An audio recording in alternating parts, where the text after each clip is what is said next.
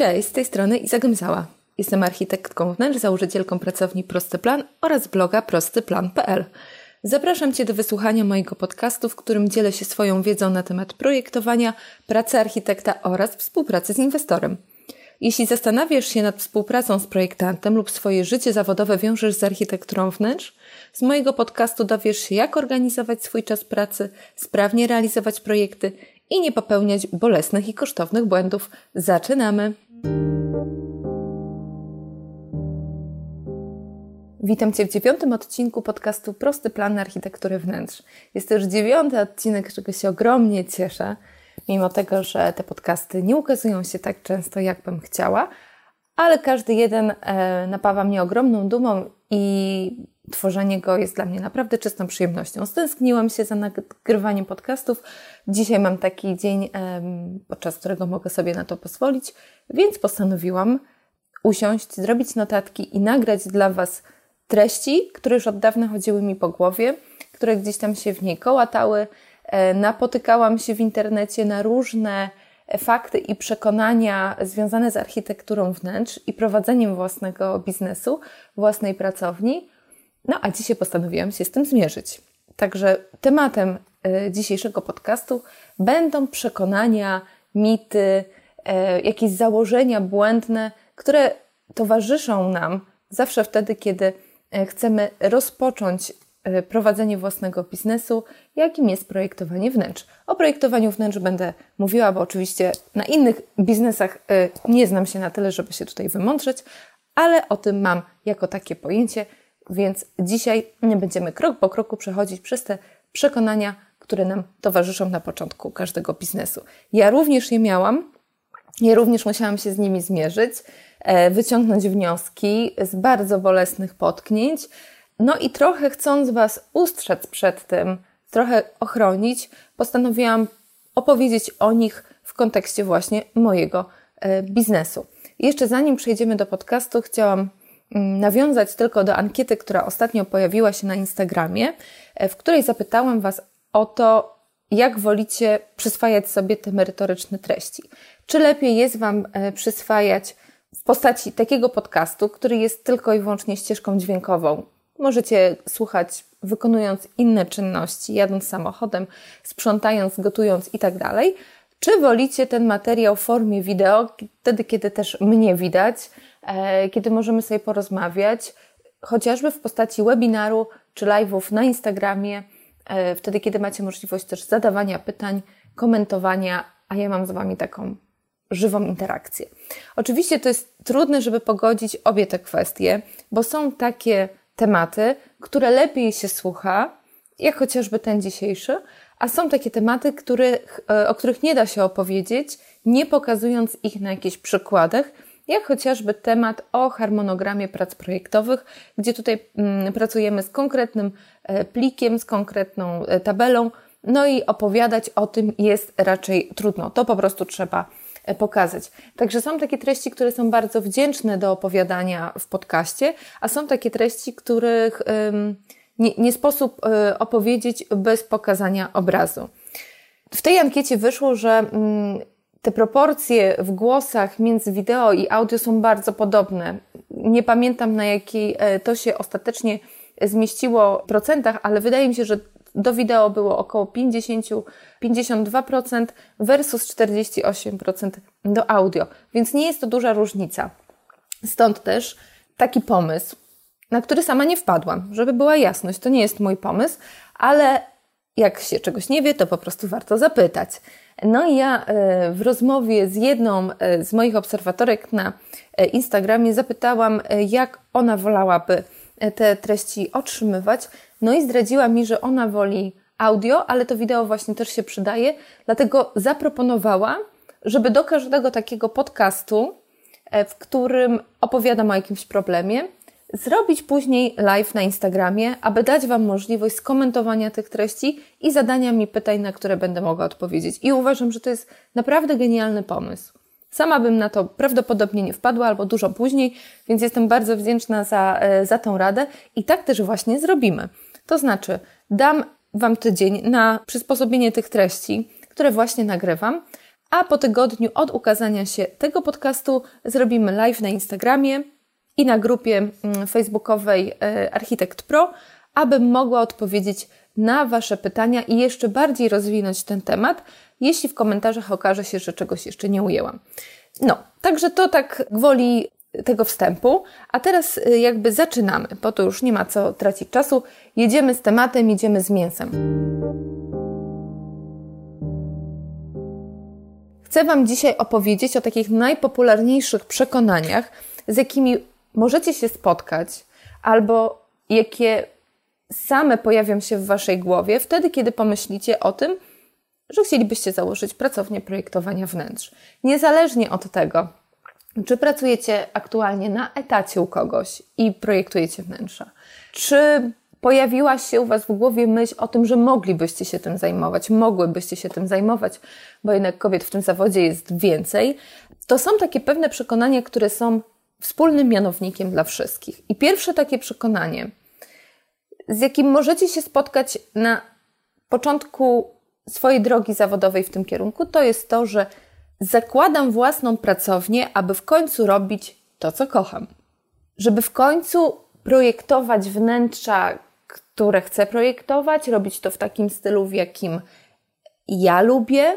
Nie chcę, żeby mi szef narzucał klientów, z którymi chcę pracować. Nie chcę, żeby szef mi wyznaczał zadania. Nie chcę, żeby szef e, mówił mi, jak mają te projekty wyglądać i czego on oczekuje. Chcę to robić sama, na własnych zasadach. I pełna zgoda co do tego, że w własnym biznesie same wybieracie sobie klientów, z którymi chcecie pracować, albo przynajmniej powinno tak być, że wybieracie sobie tych klientów, z którymi dobrze Wam się pracuje.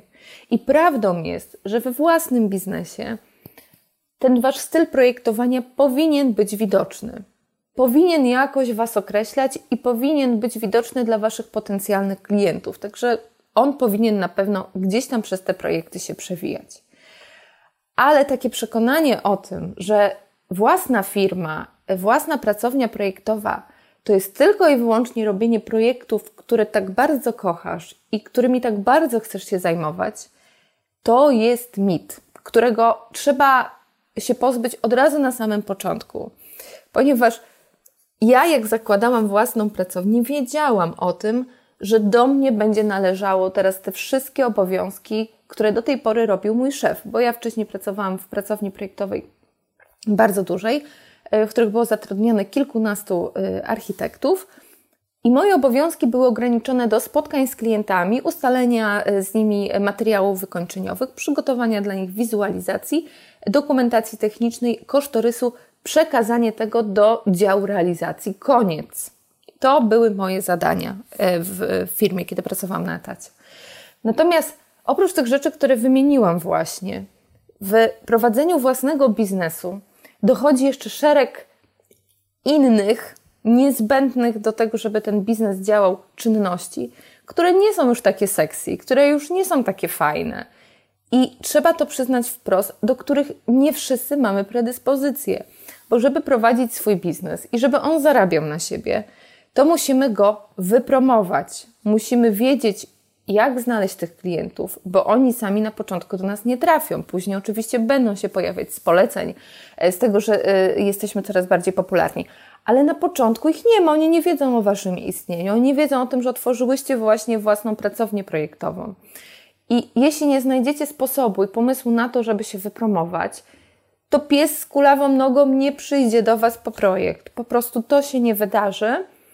I taki, trzeba mieć w sobie wszczepiony takie, mm, taki bezwstyd, jak to mówi Marta Czerki, jest taki bezwstyd, żeby do tych ludzi wyjść, żeby się pokazać im, y, żeby oni Cię zauważyli, y, żebyś mogła y, pokazać im tym, czym się zajmujesz, to, że wśród wielu architektów, świetnych architektów na rynku, warto wybrać właśnie Ciebie i z jakiego powodu.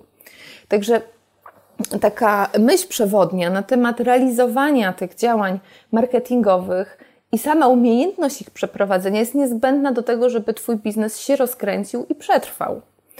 Inna kwestia, konieczność namówienia później klienta na to, żeby podpisał z Tobą umowę, bo to, że on Cię znajdzie w końcu i wyśle e, zapytanie ofertową, ofertowe i e, chce zrobić z Tobą projekt, albo przynajmniej jest zainteresowany, to jeszcze nie oznacza, że on podpisze z Tobą umowę. Także to, trzeba się umieć sprzedać, zaprezentować temu klientowi, przekonać go do tego, że jesteś warta zainwestowania tych pieniędzy e, i tego czasu w przygotowanie projektu, powierzenie Tobie własnego mieszkania. Kwestia wyznaczania sobie zadań. Kiedy pracujesz na etacie lub e, kiedy zajmujesz się zupełnie inną działką, to musisz pamiętać o tym, że w prowadzeniu własnej firmy jesteś własnym szefem. I jeśli masz zdolność do tego, żeby samej sobie określać zadania, planować różne rzeczy, korzystasz z planera czy korzystasz z kalendarza i wpisujesz sobie rzeczy, które masz do zrobienia dzisiaj, jutro, pojutrze, za miesiąc czy za pół roku, to ok, to jest duża szansa na to, że z prowadzeniem własnej firmy sobie świetnie e, poradzisz. Natomiast jeśli nie masz takiego rytuału, jeśli działasz trochę tak z dnia na dzień i e, spontanicznie e, realizujesz rzeczy, które właśnie wpadną ci do głowy, to takie prowadzenie własnego biznesu może być dla ciebie trudnym zadaniem. Dlatego, że tutaj trzeba planować na długo, długo do przodu. Nie tylko na tydzień do przodu, nie na miesiąc do przodu, ale czasem na rok do przodu. Trzeba sobie umieć zaplanować czas pracy, żeby mieć ciągłość y, zleceń, żeby firma na siebie y, zarabiała z miesiąca na miesiąc, a jednocześnie, żeby nie nawalić sobie w jednym czasie tak dużo zleceń, że nie będziesz w stanie tego realizować. Kolejna kwestia, kwestie księgowe, jakieś takie prawne, e, umowy, e, faktury, tego typu rzeczy. To jest wszystko ogrom rzeczy, które, których trzeba e, się nauczyć, które trzeba wiedzieć. Oczywiście można mieć do tego świetną księgową, ale samemu też trzeba mieć pojęcie o tych prawnych rzeczach, które i księgowych, które w Polsce zmieniają się naprawdę bardzo dynamicznie i czasem w zaskakujący sposób i w zaskakującym kierunku, ale trzeba trzymać rękę na pulsie i mieć o tym pojęcie. No i ostatnia kwestia, rozwiązywanie problemów na budowie, konfliktów z klientami, e, jakiś wpadek, fakapów, to są wszystko rzeczy, które będą również na Twojej głowie. Wcześniej, kiedy pracowałaś na etacie albo robiłaś inne rzeczy, to tymi rzeczami być może zajmował się Twój szef albo był ktoś inny, kto roztaczał nad tobą parasol ochronny i w razie jakiegoś problemu, e, niedotrzymania terminu, niezrobienia projektu w odpowiednim czasie, no to y, mo mogłaś jakby być okrzyczana przez szefa albo w jakiś inny sposób to miało dla Ciebie konsekwencje, ale raczej świat się nie zawalił. Było dużo osób w firmie, ta odpowiedzialność jakoś się rozmyła, ktoś tam wymyślił jakieś rozwiązanie i to jakoś przeszło. Tutaj, prowadząc własny biznes, jesteś jedyną osobą, dopóki nie zatrudnisz innych osób, ale nawet wtedy, kiedy jesteś szefową, jesteś jedyną i pierwszą osobą, do której będą spływały wszystkie żale, wszystkie reklamacje na, na projekty, na pracę, wszystkie problemy i od ciebie będę, będzie oczekiwano, e, to ty będziesz osobą, od której będzie oczekiwano rozwiązania tych problemów, rozwiązań i to czasem naprawdę w ciągu jednej minuty, bo trzeba będzie szybko e, czemuś zaradzić.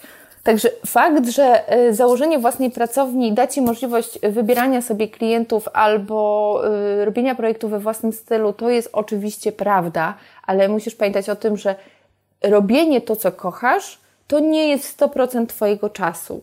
Powiedziałabym, że w prowadzeniu własnego biznesu 30% to jest robienie tego, co naprawdę lubisz, natomiast pozostałe 70% to są rzeczy, które są niezbędne do tego, żeby przeżyć, żeby firma się kręciła i na siebie zarabiała. Więc chciałabym tutaj postawić nad tym taką gwiazdkę, że yy, jeśli Twoją motywacją jest to, żeby robić w końcu to, co kochasz, albo żeby mm, zajmować się tylko i wyłącznie projektowaniem i realizować się w tym, to być może, być może lepszym rozwiązaniem byłoby pozostanie na tym etacie lub zmiana pracowni z jednej na drugą, która da Ci inne, lepsze możliwości, niż zakładanie swojego biznesu. Ponieważ jeśli nie masz w sobie drygu do promowania własnej osoby, reklamy, wychodzenia do ludzi, e, przedstawiania się, sygnowania tego wszystkiego swoją twarzą i swoim wizerunkiem i dawanie tej części siebie e, też dla innych. Nie masz sobie umiejętności planowania czy trudno jest Ci rozwiązywać problemy czy konflikty, to, to zderzenie się z tą taką rzeczywistością biznesową może być dla Ciebie po prostu bardzo bolesne. Kolejnym przekonaniem, które przyświeca wielu osobom, które zastanawiają się nad rozpoczęciem, rozpoczęciem e, działalności w tym kierunku, jest to, że skoro urządziłam swoje mieszkanie, lubię programy wnętrzarskie, i interesuję się designem, to znaczy przeglądam sobie Pinteresta i Instagram, albo nie wiem, raz w roku jadę sobie na targi Warsaw Home w Warszawie, to mogę projektować wnętrza. Mam mieszkanie, które sama urządzi, urządziłam, mojemu mężowi się podoba, mojej rodzinie się podoba, wszyscy chwalą, przychodzą, mówią, o jak ładnie. To znaczy, że ja mogłabym to robić też dla innych.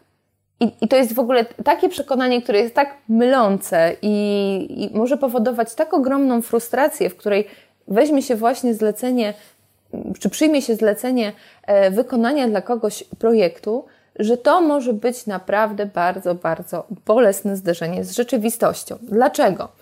Dlatego, że projektowanie cudzego mieszkania jest naprawdę zupełnie czymś innym niż projektowanie swojego mieszkania. Wtedy, kiedy wiesz, czego chcesz, albo wydaje ci się, że wiesz, czego chcesz, kiedy nie musisz konfrontować się z opinią innych osób, e, kiedy możesz to zrobić we własnym tempie, e, w oparciu o własny budżet, dobrze, jeśli on jest nieograniczony albo wysoki. I tak naprawdę jedynymi odbiorcami, czy jedynymi, jedynymi krytykami tego Twojego dzieła są osoby Ci bliskie, które z założenia raczej powiedzą Ci miłe rzeczy niż o Boże, coś ty tu wymyśliła, albo o matko, to się kupy nie trzyma, to jest niepraktyczne, niefunkcjonalne, to się będzie brudzić, kto to będzie sprzątać. No, no, naprawdę popłynęłaś.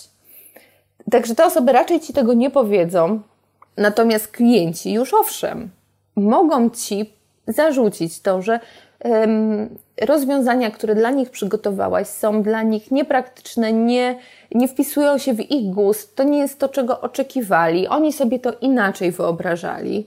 No i co wtedy? Także projektowanie dla kogoś e, wnętrza jest naprawdę zupełnie czymś innym niż tworzenie swojej własnej przestrzeni. To, jak ja mam w domu, i to, że mam, nie wiem, pewne rzeczy zrobione, pewne rzeczy jeszcze nie zrobione, to jest moja prywatna sprawa. Ja sobie to zrobię dzisiaj, ja sobie to zrobię za miesiąc, za pół roku, wtedy, kiedy mm, będę chciała i jak będę chciała. Natomiast, kiedy przychodzi do ciebie klient, to prawdopodobnie wziął na mieszkanie ogromny kredyt na 30 lat, odbiera klucze za miesiąc, ma umówionych fachowców i oczekiwanie, że zaprojektujesz mieszkanie, które będzie turbo praktyczny, że po prostu w ogóle wszystkie rzeczy, które on ma, tam się pomieszczą, a ma tego naprawdę dużo. Będzie łatwy w utrzymaniu czystości, w domyśle nie będzie się brudzić, czyli użyjesz materiałów, które w jakiś magiczny sposób nie zachodzą brudem i po prostu każdy brud, jaki jest od nich, odbija się.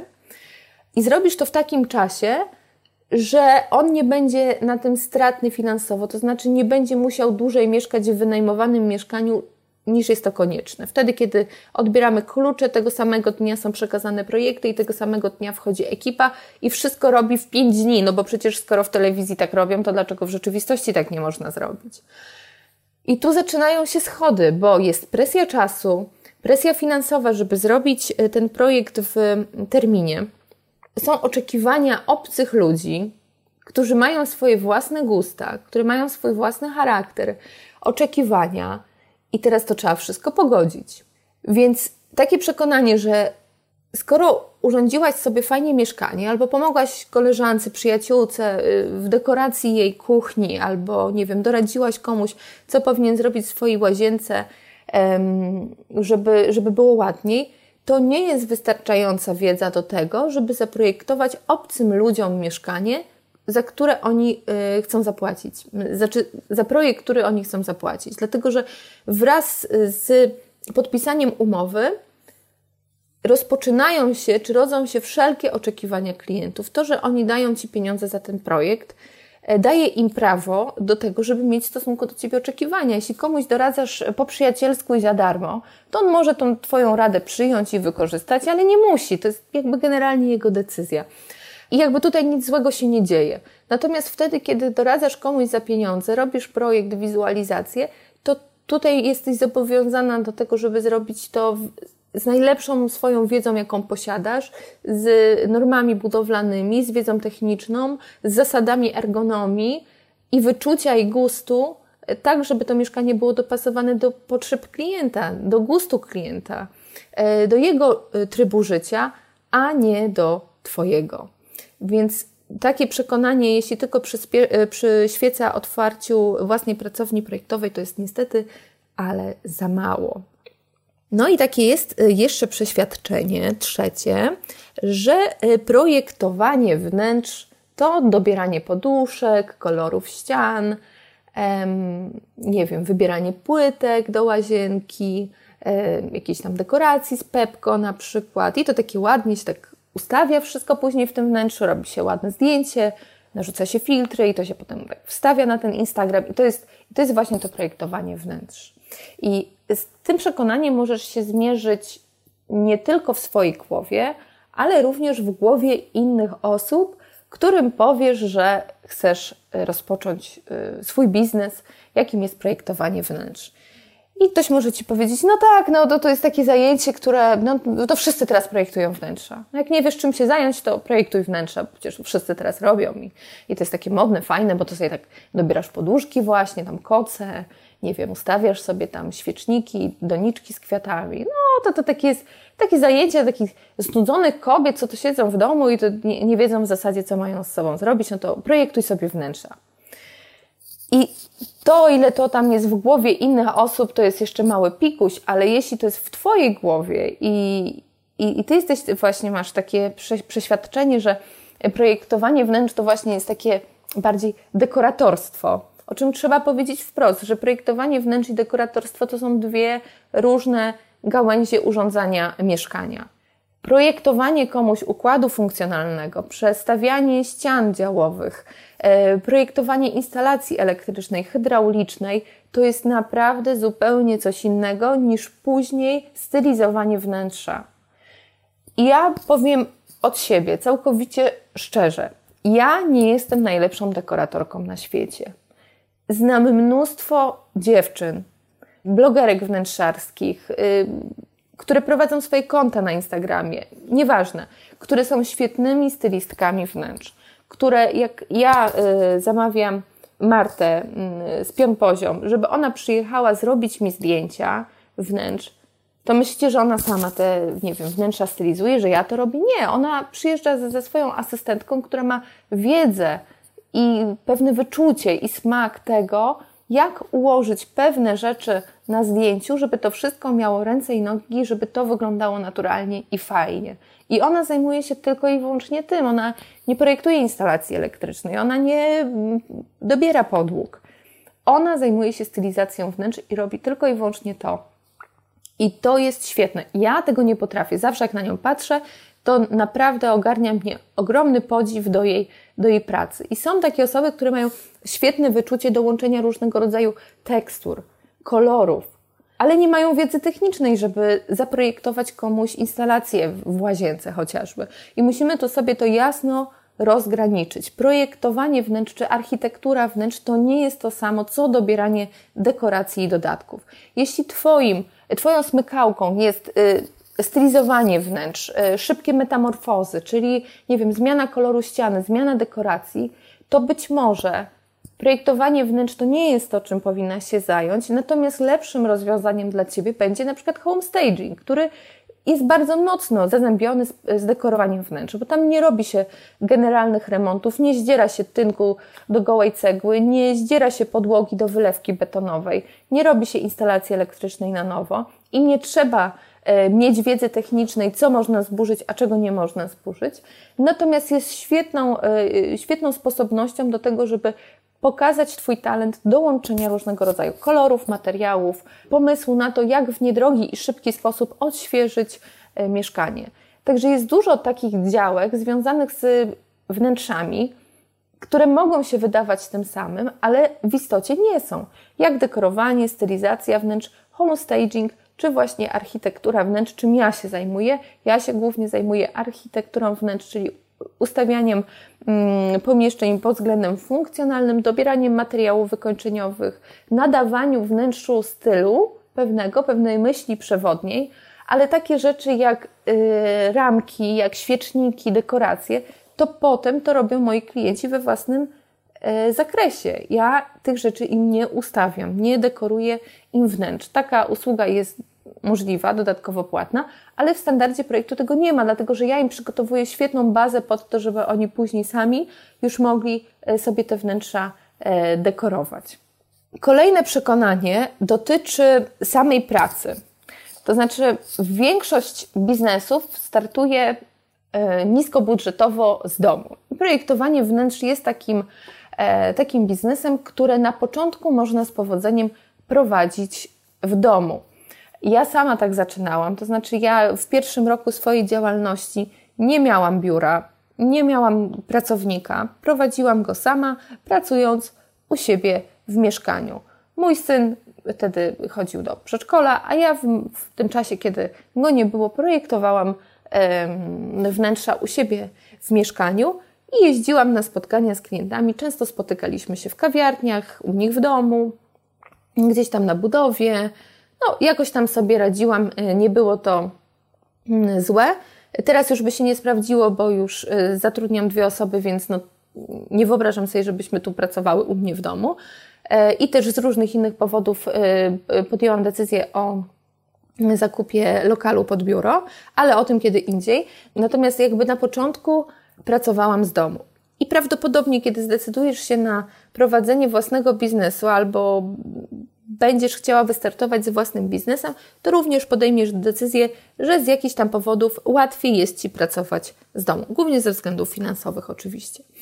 I teraz takie przekonanie jest, że skoro pracujesz w domu, to możesz zająć się wszystkimi rzeczami, które z tym domem są związane. Czyli praniem, nie wiem, gotowaniem, robieniem zakupów, E, prasowaniem, e, przygotowaniem obiadów i tak dalej, i tak dalej. Czyli to, że pracujesz w domu, wymusza na tobie niejako robienie tych wszystkich e, rzeczy jednocześnie. Czyli nie tylko robienia projektów, ale tych wszystkich takich okołodomowych spraw.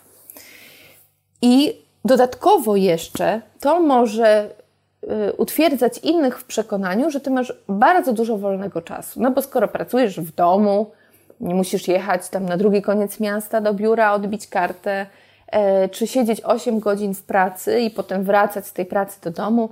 No to skoro pracujesz w domu, no to super. No tu czas na, na kawkę, na, nie wiem, serial można obejrzeć na Netflixie przecież. Można sobie właśnie, e, nie wiem, poćwiczyć na przykład w tym czasie, albo wyjść na zakupy, wyskoczyć wtedy do centrum handlowego. Także musisz mieć świetne życie, masz dużo wolnego czasu, możesz sobie wszystko poogarniać, a jeszcze zarabiasz pieniądze. No żyć, nie umierać. I jeszcze mogą być takie sytuacje, w których y, inni będą próbowali to wykorzystać. Dziewczyny u mnie na grupie Architekt Pro skarżyły się ostatnio na to, że ich bliscy wykorzystują fakt, że one pracują w domu do realizacji jakichś swoich własnych celów, czyli na przykład tego, że e, trzeba mamę zawieźć do lekarza, albo trzeba e, teściowej odebrać e, buty od szewca, albo dziecku jechać kupić strój gimnastyczny, albo coś tam jeszcze, albo pojechać na pocztę odebrać paczkę. No, różne historie. Czyli jakby Twoi bliscy mogą mieć takie przekonanie o Twojej pracy, że skoro pracujesz z domu, skoro e, masz dużo wolnego czasu i tak naprawdę, no to Ty sobie tam e, układasz te podłóżki na projektach innych ludzi, więc to tak naprawdę to jest Twoje bardziej hobby niż, niż praca. Więc to takie nic nieznaczące, no bo przecież nie jedziesz do, do pracy, nie masz szefa, nie wiem, wypłata Ci nie, nie wpada dziesiątego każdego miesiąca, no to możesz się po prostu tym wszystkim zająć. I to nie jest dla Ciebie przecież żaden problem, że Ty sobie wyskoczysz tam na godzinkę czy dwie, załatwić jakieś tam swoje czy cudze sprawy. Może się również tak zdarzyć, że w związku z tym, jeśli masz dziecko e, i masz partnera, męża, konkumenta, zwał jak zwał, który razem z Tobą to, to dziecko wychowuje, to to dziecko również w 100% jest na Twojej głowie.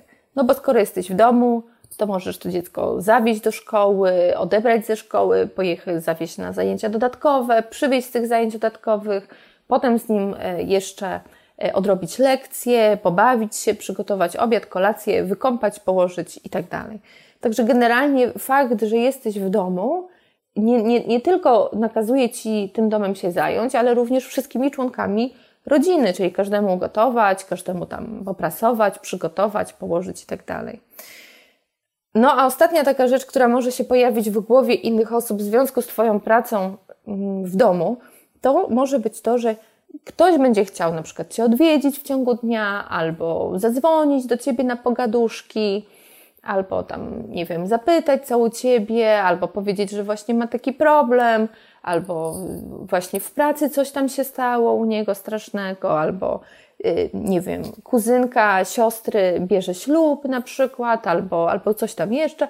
No, mogą się zdarzyć sytuacje, w których ktoś będzie chciał w ciągu Twojego dnia pracy zadzwonić do Ciebie niby na chwilkę, a tak naprawdę na godzinę lub półtorej i pogadać z Tobie o dupie Maryni albo wpaść do ciebie na przykład na kawkę, herbatkę, bo jak siedzisz w domu, no to, to, to, na pewno masz jakieś ciasteczko pyszne i można byłoby sobie posiedzieć, bo akurat przechodziłam, bo akurat y, byłam po drodze, bo akurat pomyślałam, że dawno się nie widziałyśmy i może bym tutaj wpadła.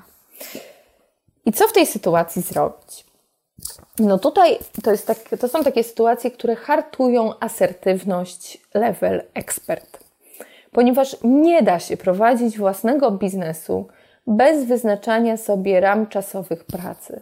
Nie da się prowadzić własnego biznesu pracując godzinę dziennie. No chyba, że tak będziesz potrafiła, ale ja nie potrafię. I szczerze mówiąc, to nie znam osobiście nikogo, kto potrafi projektować godziny dziennie tak, żeby mu to przynosiło jakiś sensowny dochód. I trzeba wyznaczyć sobie granice, nie tylko sobie, ale wszystkim innym dookoła. Nie tylko klientom, wykonawcom, dystrybutorom, ale przede wszystkim bliskim osobom. Bo bez tego ani rusz. Nie jesteś w stanie prowadzić swojego biznesu, kiedy non-stop ktoś do ciebie dzwoni i coś od ciebie chce, albo chce z tobą pogadać. Nie jesteś w stanie prowadzić własnego biznesu, robiąc, robiąc jedną ręką projekt, drugą e, ręką trzymając y, dziecko i trzecią w ogóle mieszając jeszcze zupę. Nie da się. Ja tak nie, nie widzę po prostu takiej możliwości. Być może są kobiety, które to potrafią. E, nie wiem jakim kosztem, na pewno sporym, ale to nie jest normalne. To nie jest y, tak, jak być powinno. Kiedy jest czas pracy, to jest czas pracy. I wtedy, kiedy ja pracowałam z domu, wyznaczyłam sobie zasadę, że odwożę swoje dziecko na godzinę, powiedzmy, ósmą do przedszkola, ponieważ przedszkole jest w niedalekiej odległości, 8.15 ja już byłam w domu z powrotem, robiłam sobie herbatę, kawę i 8.30 zasiadałam do pracy. Wyłączałam, wyciszałam telefon, wyłączałam media społecznościowe i w systemie Pomodoro, o którym kiedyś pisałam, ale do którego jeszcze wrzucę też e, link w notatkach do tego podcastu, pracowałam i nie odbierałam telefonów. Telefon leżał obok, był odwrócony ekranem do dołu i ja wracałam do niego tylko w momentach, kiedy miałam to zaplanowane. Nie byłam w stanie pracować, kiedy co chwilę dzwonił wykonawca z jakimś pytaniem, co chwilę dzwonił e, klient, e, bo coś mu się tam przypomniało i musi mi o tym szybko powiedzieć właśnie w tym momencie. Nie byłam w stanie pracować, kiedy e, dzwoniła do mnie, nie wiem, moja mama zapytać, co tam u nas, czy Robcio poszedł do przedszkola, co tam na śniadanie jedliśmy. Nie byłam w stanie. Dlatego powiedziałam wszystkim bliskim osobom, które do mnie dzwoniły, że proszę do mnie nie dzwonić do godziny 16. Po 16 ja mogę gadać, mogę słuchać, mogę doradzać i tak dalej. Natomiast do godziny 16 proszę tego nie robić. I to nie było trudne. Naprawdę to nie było trudne. To nie wiąże się z tym, że ktoś się na ciebie obrazi. To może budzić pewien taki szok, albo ale takie pytanie, ale jak to? Ale, ale dlaczego? Natomiast spokojnie tłumacząc tej osobie, że to jest Twój czas pracy i Ty, mimo tego, że jesteś w domu, to Ty tak naprawdę głową jesteś w pracy i nie, nie zrobisz teraz obiadu i, i nie, nie, nie, nie wstawisz prania i nie, nie wyprasujesz. Zajmiesz się tym wszystkim, kiedy wrócisz z pracy. Czyli kiedy wybije godzina końca Twojej pracy, którą sobie wcześniej ustalisz. I to ustalenie godzin pracy jest kluczowe do tego, żeby móc się z tego wywiązać. Bo jeśli będziesz głową i ciałem cały czas w robocie, czyli będziesz odbierała e, telefony od klientów po godzinie, którą sobie ustalisz, nie wiem, po godzinie 17 na przykład, albo kiedy będziesz siadała do maili i odpisywała na te maile o godzinie 18, e, to tak naprawdę nie wyznaczysz sobie tego czasu pracy, nie wyznaczysz tych granic ani sobie, ani innym. I oni nie będą czuli się e, w obowiązku ich przestrzegać, no bo niby dlaczego? Kolejne przekonanie, które wiąże się z prowadzeniem własnego biznesu, to to, że projektowanie wnętrz to jest głównie praca przy komputerze. Czyli wystarczy mi komputer, biurko w domu i ja już mogę się tym zająć. Niestety tak, to nie wygląda. Bardzo bym chciała, żebym mogła poświęcić się w 100% siedzeniem przed komputerem i projektowaniu e, wnętrz, robieniu kosztorysów itd., tak itd. Tak Ale nie jestem w stanie, dlatego że spotkania z klientami, wybieranie materiałów na żywo w sklepie, spotkania z z wykonawcami na budowie czy w mieszkaniu, które jest remontowane, nadzory nad tymi pracami wiążą się i, i nie ma sposobu na to, żeby to przeskoczyć, wiążą się z wyjazdami poza biuro, poza mieszkanie swoje własne. Nie ma takiej możliwości, żeby codziennie, pięć dni w tygodniu siedzieć i tylko i wyłącznie projektować bo nie wiem, jak wtedy planujesz rozwiązać sobie kwestie spotkań z klientami. Ok, możesz to rozwiązać przez Skype'a, przez, nie wiem, e, w jakiś inny sposób, ale jest rzesza klientów i ja mam ich naprawdę najwięcej, którzy cenią sobie bardzo i liczą na to, że ja będę mogła się z nimi spotkać osobiście i o projekcie porozmawiać e, twarzą w twarz. Oni tak wolą, e, tak jest im łatwiej wyrazić pewne myśli, nie lubią pisać maili, nie lubią pisać długich wiadomości, chcą ze mną na ten temat porozmawiać. I jeśli jest to coś yy, niedużego, to możemy to omówić yy, przez telefon. Ale często są to takie pytania i takie obawy i takie wątpliwości, które wymagają tego, żebym ja im coś rozrysowała na projekcie, żeby im pokazała jakieś inne możliwości. Chcą się ze mną spotkać na żywo. I ja to rozumiem i ja to szanuję, dlatego się z nimi spotykam na, na żywo. E, nie wyobrażam sobie tego, jak można przeskoczyć etap wyboru materiałów, siedząc tylko i wyłącznie w domu. Można oczywiście klientowi wysłać materiały, które e, wybrało się do jego projektu e, w formie linka czy nazwy płytki, i on sobie może pojechać do sklepu i na przykład tam obejrzeć ale to jest po prostu nieprofesjonalne. No tak nie powinno się robić. Powinno się być z tym klientem w tym sklepie, powinno się mu pokazać, pokazać te materiały, przyłożyć jedne do drugiego, opowiedzieć, dlaczego właśnie ta płytka, a nie inna. Bo wtedy, kiedy on pojedzie do sklepu i nawet zobaczy te materiały na żywo, to prawdopodobnie będzie mu ciężko to sobie wszystko wyobrazić. On je zobaczy, ale co za tym idzie, to on już nie wie. Nie wie, jaka była myśl, nie wie, dlaczego to, a nie to na przykład. I też istnieje takie ryzyko, że jak on pojedzie sam do tego sklepu, to może mu się po drodze spodobać coś jeszcze innego.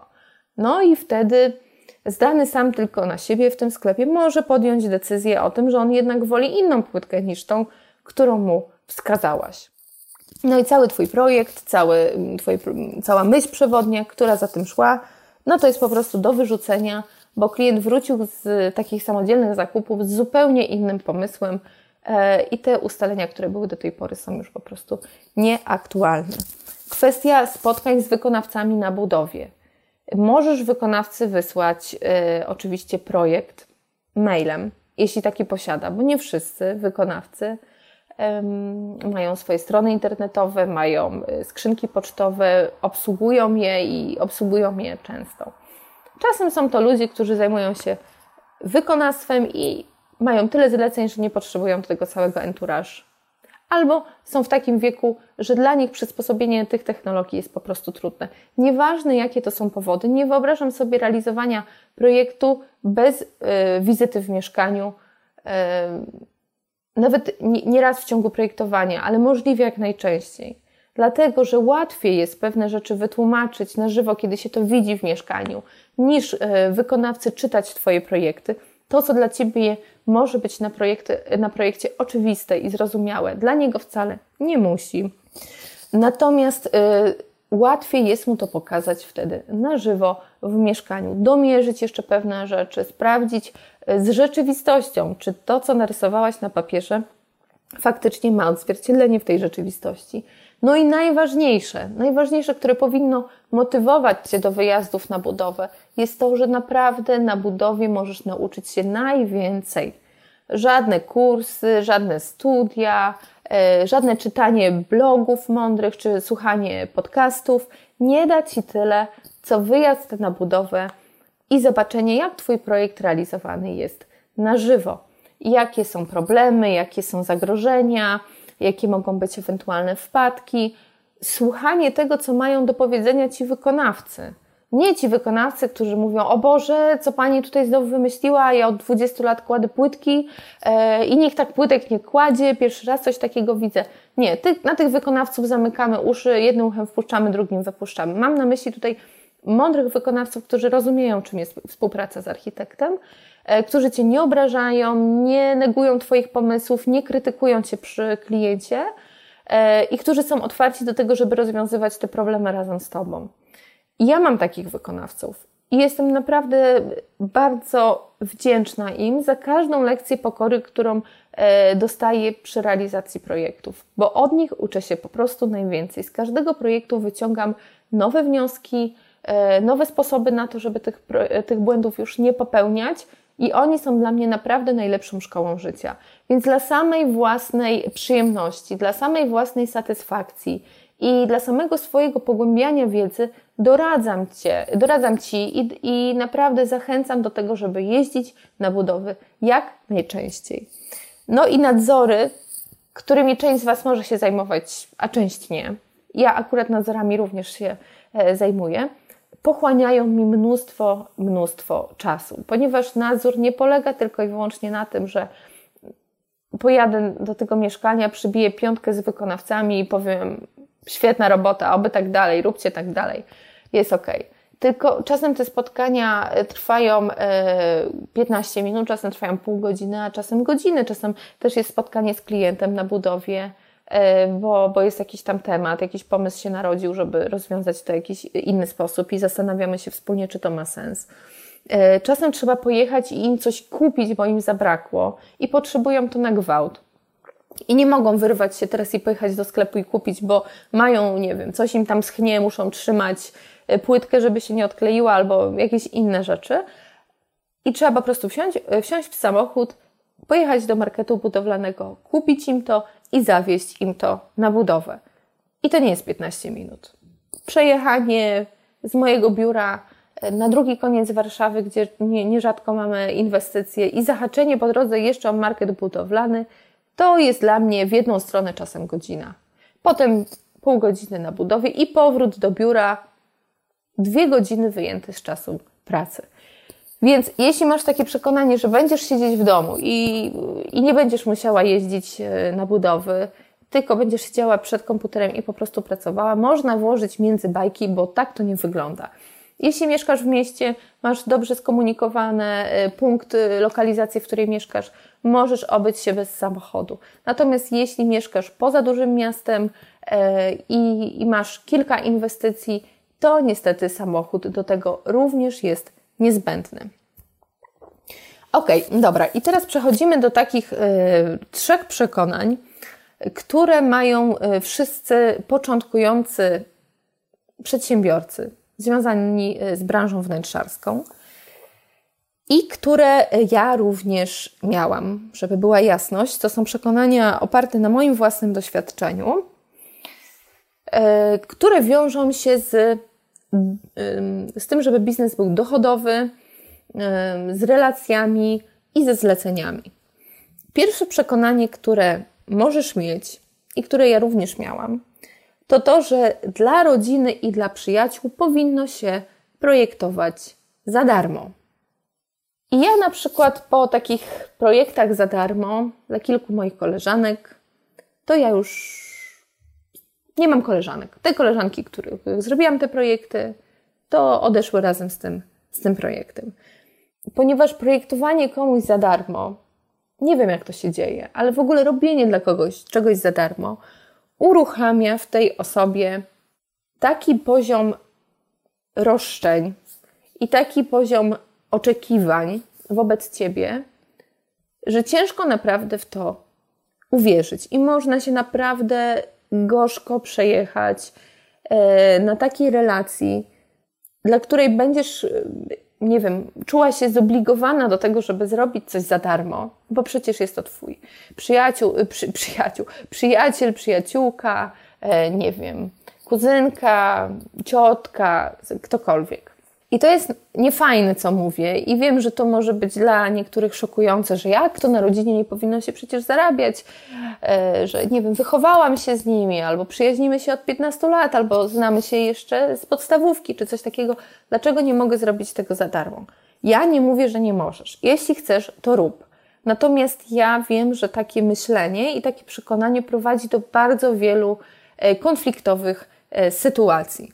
Osoba, która dostaje coś za darmo, w większości nie szanuje tego, co dla niej robisz. Dlatego, że skoro robisz to za darmo, to znaczy, że to jest niewiele warte. To, to nie ma wartości dla tej osoby. Ona wie, że jej pomagasz, ale tu znowu wracamy do tego przekonania, że no, projektowanie to tak naprawdę dekoratorstwo i skoro robisz to w domu, to tak naprawdę to jest Twoja pasja, to jest Twoja miłość, jest zaprojektowanie dla kogoś mieszkania, no to tak naprawdę jest czysta przyjemność dla Ciebie. Ty to zrobisz z uśmiechem na ustach i jeszcze będziesz dziękować, że, że ktoś Ci dał swoje mieszkanie do zaprojektowania. To może budzić takie przekonanie. I wtedy, kiedy Ty mówisz, ok, spoko, ja Tobie to zrobię, no y, nie ma problemu, tam dasz mi e, kawę, herbatę, czekoladki, cokolwiek i będziemy kwita, tylko i wyłącznie potęguje przekonanie w tej osobie, że ta Twoja praca jest niewiele warta. I wykorzysta jakby to, e, to Twoje zamiłowanie do, do tego zawodu po to, żeby osiągnąć swój cel, czyli mieć ładnie zaprojektowane mieszkanie. Ale w momencie, w którym zacznie się coś dziać nie tak, e, nie wiem, nie, nie wyślesz jej projektu w, w, w obiecanym czasie, bo nie wiem, dziecko ci się rozchorowało, miało gorączkę, nie wiem, kot się rozchorował, trzeba było coś tam jechać do lekarza i nie jesteś w stanie tego zrobić w wyznaczonym czasie, to bardzo często, szczególnie wśród tych dalszych znajomych, to bardzo często tutaj zaczynają się schody, problemy, no bo przecież y, obiecałaś, no bo my mamy już glazurnika umówionego, e, no nie tak się umawialiśmy, no wydawało mi się, że to będzie inaczej wyglądało, to budzi naprawdę tylko i wyłącznie frustrację, dlatego że są te oczekiwania i one mogą być zasadne, natomiast fakt, że nie dostajesz za to wynagrodzenia, czyli komuś pomagasz za darmo i ktoś nie podziękuje, tylko jeszcze ciągle ma jakieś uwagi do tego, może budzić Twoją ogromną niechęć, frustrację, żal i złość na siebie i na tę osobę. Na siebie, dlatego że dałaś się w to wmanewrować, i na tę osobę, która wykorzystuje fakt, że dopiero zaczynasz i że chciałaś zrobić komuś przyjemność, a tego po prostu nie docenia. I bardzo ciężko wyjść z takiej sytuacji. I przyznam szczerze, że one w większości przypadków kończą się zerwaniem kontaktu z tą osobą. I nie jestem jedynym przykładem na to, że w ten sposób straciłam kilka dalszych koleżanek, czy nie wiem, no nieważne już, nie, nie, jakby nie wnikajmy w to, ale wiem e, od Was, że również w takich, że również macie takie doświadczenie, że również zdarzają się takie sytuacje, w których ta praca z rodziną i z przyjaciółmi jest naprawdę bardzo, bardzo trudna. Nawet kiedyś na blogu napisałam artykuł na ten temat. E, dodam link również w notatkach do tego podcastu, żebyście mogli e, o tym jeszcze sobie więcej poczytać. Kolejne przekonanie, które e, panuje w głowie takiej początkującej osobie, to fakt, że trzeba brać absolutnie każde zlecenie. Trzeba być w pełnej gotowości. I ktokolwiek do ciebie nie napisze, nie zadzwoni, nie znajdzie cię z ogłoszenia, jakkolwiek, to ty musisz to zlecenie przyjąć. Nieważne, czy masz na to czas, nieważne, czy nie wiem, czy, czy, czy wymagania tej osoby są możliwe dla ciebie do spełnienia. Czy gust tej osoby pokrywa się ze, z Twoją e, stylistyką wnętrz, które projektujesz? To nie jest ważne. Ważne jest to, że właśnie założyłaś firmę i ta firma musi po prostu na siebie zarabiać. Dlatego przyjmujesz wszystkie zlecenia jak leci, e, chociaż może się tak zdarzyć, nawet wśród bardzo początkujących przedsiębiorców, że już na samym początku czujesz, że, że będą z tego problemy, że coś jest nie tak, że coś nie gra, nie ma jakiegoś takiego flow między wami, albo że ten klient jakiś tak, no nie rokuje, żeby z tego było coś dobrego. Nawet wtedy, mimo tej swojej intuicji, która często naprawdę podpowiada nam właściwe rzeczy, to mimo tego przyjmujesz takie zlecenie, podpisujesz umowę, a potem się z tym klientem i z tym projektem męczysz. Męczysz się strasznie, to sprawia, że czujesz się źle. Znowu masz do siebie pretensje o to, że mimo tego, że intuicja podpowiadała ci, że no coś jest nie tak, nie halo, że klient prawdopodobnie może cię wykorzystać, albo oszukać, albo być niewypłacalny, albo nie zapłacić ci za twoją pracę, albo oczekiwać od ciebie więcej niż się umawialiście, to mimo tego nie posłuchałaś tego swojego głosu rozsądku i, yy, i teraz jesteś po prostu uwikłana w sytuację, w której naprawdę ciężko się, z której naprawdę ciężko się wyplątać, bo na przykład zrobiłaś dla kogoś cały projekt, ktoś ten projekt zaakceptował, a teraz nie chce ci za niego zapłacić, bo coś tam. Albo robisz siódmą wersję łazienki, a ktoś chce jeszcze zobaczyć ósmą, dziewiątą, dziesiątą i ma pretensje do ciebie o to, że y, ty tego nie robisz, nie chcesz robić y, i jest generalnie kwas na całej linii. Dlatego chcę powiedzieć jasno, nie każdy klient jest Twoim klientem i Ty nie jesteś architektem czy projektantką dla każdego. I to trzeba sobie już na samym początku działalności bardzo mocno obiecać przed samą sobą i postawić jako pierwszą zasadę, że nie każdy klient jest Twoim klientem i nie musisz robić absolutnie każdego zlecenia, które wpadnie Ci w rękę. Jeśli czujesz, że ono jest fajne, jeśli widzisz potencjał y, w rozwoju, y, jeśli widzisz możliwość nawiązania fajnej współpracy, to rób.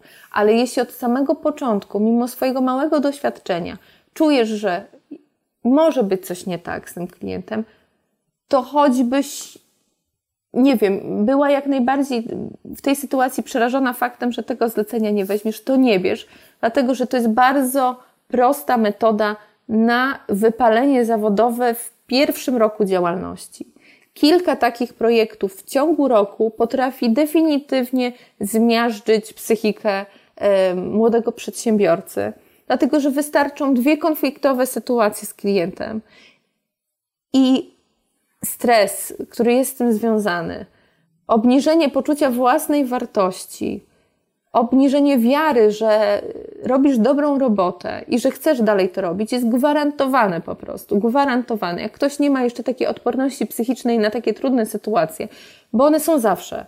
E, I tą odporność zdobywa się z czasem. Mnie już mniej one jakby dotykają tak osobiście niż e, dotykały na początku. Ale wystarczy naprawdę kilka takich sytuacji, żeby stracić całkowicie wiarę e, w to, co robisz. To, to jest największe zagrożenie pierwszego roku prowadzenia własnej firmy, bo później jest już łatwiej. Później jest łatwiej wypracować w sobie taką asertywność i taki sposób na mówienie nie, wyznaczanie granic, niż masz to na początku. I oczywiście najlepszym sposobem na to, żeby łatwiej było Ci wyznaczać te granice, jest pewna finansowa stabilizacja i pewne finansowe bezpieczeństwo, że i taka myśl, że ty nie musisz brać każdego zlecenia, żeby przeżyć. To znaczy, nie masz takiego zagrożenia, że jak nie weźmiesz tego zlecenia, to będziesz przez miesiąc musiała jeść, nie wiem, tynk ze ściany, twoje dzieci nie będą miały co jeść, nie wiem, nie kupisz im butów na zimę czy coś takiego.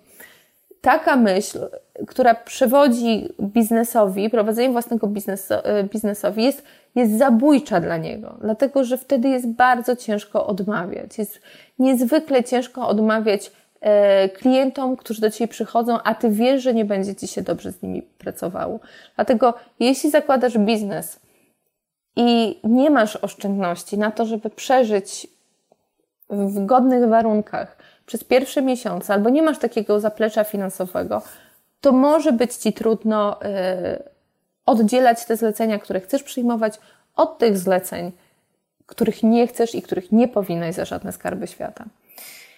I ostatnie takie przekonanie, które może mieć młody przedsiębiorca, to to, że na początku stawkę za projekt trzeba mieć absurdalnie niską, żeby w ogóle wybić się w jakikolwiek sposób e, wśród tylu firm, które zajmują się projektowaniem wnętrz, że trzeba po prostu robić zagłodowe wręcz stawki, byleby tylko złapać swojego pierwszego, drugiego, trzeciego klienta, a potem to jakoś pójdzie.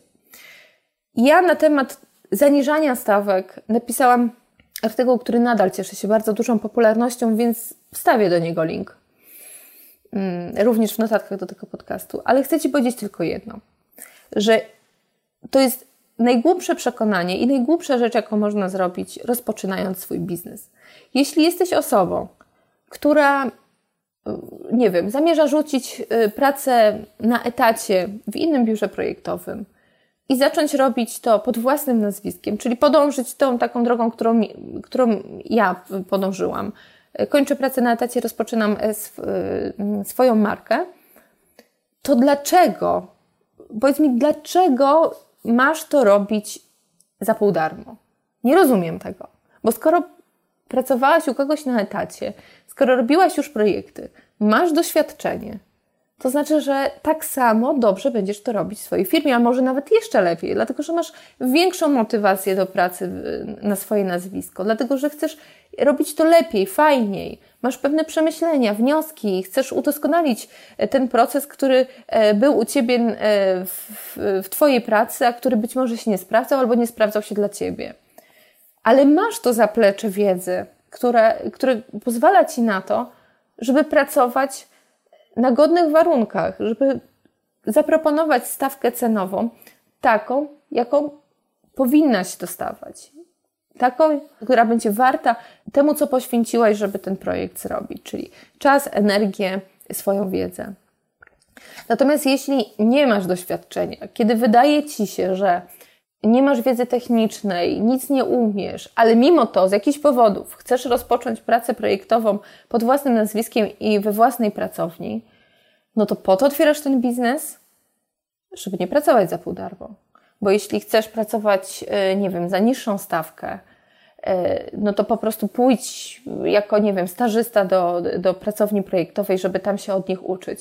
Ale skoro zakładasz własną pracownię, to znaczy, że masz przekonanie o tym, że potrafisz zrobić to dobrze, coś cię motywuje do tego, że, e, że wiesz, że, że podołasz, że dasz radę, że co by się nie działo, jakie problemy by nie wystąpiły, to ty dasz radę i będziesz to sygnowała swoim nazwiskiem, swoją twarzą. A pamiętaj, że tą twarz masz tylko jedną. Nazwisko można zmienić, ale generalnie twarz ma się tylko jedną. I wtedy, kiedy wystartujesz i mm, będziesz pracowała za pół darmo, to osoby, które będą do Ciebie trafiały z polecenia Twoich klientów, będą oczekiwały od tego, od Ciebie, żebyś e, projekty dla nich również robiła w tej samej stawce. I na zawsze utkniesz w takiej puli e, projektantów, którzy robią to poza rynkową ceną. To znaczy, którzy są tani i tego się od nich oczekuje, żeby oni byli tani. Tylko jaki jest w tym sens prowadzenia własnego biznesu, żeby, żeby starczało ci ledwo na ZUS i na podatki? To nie wiem, bo moim celem biznesowym jest to, żeby firma dobrze zarabiała, żebym ja zarabiała więcej niż zarabiałam na etacie i, i, to, I to się udaje wielokrotnie, żeby mogła się rozwijać, żeby mogła inwestować, żebym e, mogła robić różne inne fajne rzeczy. No to jest cel biznesowy, po to, żeby zarabiać więcej, a nie żeby zarabiać mniej, albo żeby zarabiać tyle samo, co się zarabiało u kogoś. Więc e, takie wyznaczanie sobie absurdalnie niskiej stawki na początek to jest naprawdę strzał w kolano. Na początku, kiedy startowałam z własnym biznesem, to cena projektu u mnie wynosiła 120 zł za metr kwadratowy. I to jest taka cena, która generalnie jest taką yy, średnią ceną, no, to powiedzmy nis, niska średnia cena w, w Warszawie. Ale to było takie moje, że ja za, za tą cenę to jest taki absolutny minimum, za, poniżej którego mi się nie opłaca w ogóle y, robić tej działalności. Jeśli ja mam pracować za mniej, to ja wracam na etat do biura y, projektowego, bo to nie ma sensu. Nie ma sensu się tym zajmować. To jest y, jakby ilość pracy, którą muszę włożyć w to, żeby tą swoją markę rozkręcić, poświęcić czas na to, żeby ona działała to jest to minimum 120 zł za metr kwadratowy. Natomiast ja wiedziałam, że to nie jest stawka, za którą ja chcę pracować zawsze. Dlatego systematycznie w równych odstępach czasowych podnosiłam o 10 zł swoją stawkę cenową. I dzisiaj Projekt kompleksowy kosztuje 190 zł za metr kwadratowy, natomiast projekt z nadzorem moim kosztuje 280 zł za metr kwadratowy. I póki co to jest taka stawka, która dla mnie jest ok.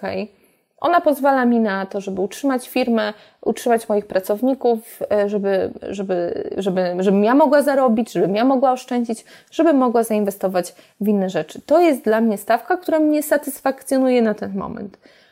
Nie mówię, że ona nie wzrośnie kiedyś, natomiast jestem przekonana o tym i to w ogóle, jeśli to się kiedykolwiek wydarzy, to będzie sygnał, że ja muszę już zamykać swój biznes. Jestem przekonana o tym, że ona nigdy nie będzie tańsza. To jest ten y, pułap, który osiągnęłam i który był moim celem. I co się stało? Nadal mam klientów. Y, w tamtym roku y, obrót firmy był dwa razy większy niż w roku y, poprzednim, czyli w 2018. Stać mnie na różne fajne rzeczy i to, nie, I to się nie odbiło kosztem tego, że ja mam teraz mniej klientów, albo nie wiem, wszyscy się odwrócili ode mnie i powiedzieli, co? W ogóle jakie stawki? Przecież tam, nie wiem, pani Krysia czy pani Zosia mi to zrobi za 70 zł za metr kwadratowy. I dobrze, i niech ona sobie robi. Jak ją stać, jak lubi, jak to jej wystarcza, to niech ona to robi. Natomiast ja wiem, że to nie jest stawka, za którą ja chcę pracować. Mało tego, ja nie chcę klientów takich, którzy oczekują ode mnie, że ja im zrobię projekt za 70 zł za metr kwadratowy. To nie są moi klienci. Dlatego wracamy do tego przekonania o tym, że powinno się brać każde zlecenie i że każdy klient jest Twoim klientem. To nie jest prawda. Bo dla mnie osoba, która y, oczekuje ode mnie tego, że ja mu zrobię projekt za 70 zł za metr kwadratowy, a potem będzie ode mnie oczekiwała, że ja wykończę jemu mieszkanie za 1000 zł za metr kwadratowy, y, i zrobię to w ogóle y, w dwa tygodnie, to nie jest mój klient. Ja z takimi klientami nie chcę współpracować, bo ja bym się umęczyła, bym się tylko frustrowała, denerwowała, to mi się ekonomicznie również nie opłaca i ja nie chcę tego robić. Ja mam swoją grupę klientów, do których e, chcę trafić, do których trafiłam i oni są. I ja nie potrzebuję nic więcej. Tu, gdzie jestem, to jest póki co ten moment, który jest dla mnie bardzo, bardzo komfortowy pod względem e, tego, jak się realizuję, pod względem tego, jak, e, jak działam ekonomicznie i tak dalej, i tak dalej. Dlatego wyznaczenie sobie tej ceny minimalnej, za którą chcesz pracować, jest kluczowe w biznesie. Jeśli nie wiesz, ile kosztują projekty, jest ci, nie wiem, trudno to wyznaczyć, nie masz takiej wiedzy, przyjdź do grupy Architekt Pro na Facebooku, zadaj pytanie, my Ci odpowiemy. Tam jest ponad 2000 architektów, którzy robią, którzy, którzy robią projekt, oczywiście, ale chciałam powiedzieć, którzy prowadzą swoje działalności i oni Ci powiedzą, za ile robią projekt. I tam nie ma tematu tabu. My się dzielimy tą wiedzą i naprawdę tam można porozmawiać na każdy temat. Ale nie zaniżaj stawki tylko i wyłącznie dlatego, że startujesz ze swoim biznesem. Wyznacz sobie ten pułap opłacalności i taki, żeby nie było wstydu, żeby po prostu nie robić tego naprawdę za pół darmo i żeby nie psuć rynku i nie wmawiać klientowi, że da się e, to zrobić taniej, a, a się nie da tylko przyjdź do nas, zapytaj, my Ci powiemy, dostaniesz to wsparcie, yy, dostaniesz tą odpowiedź.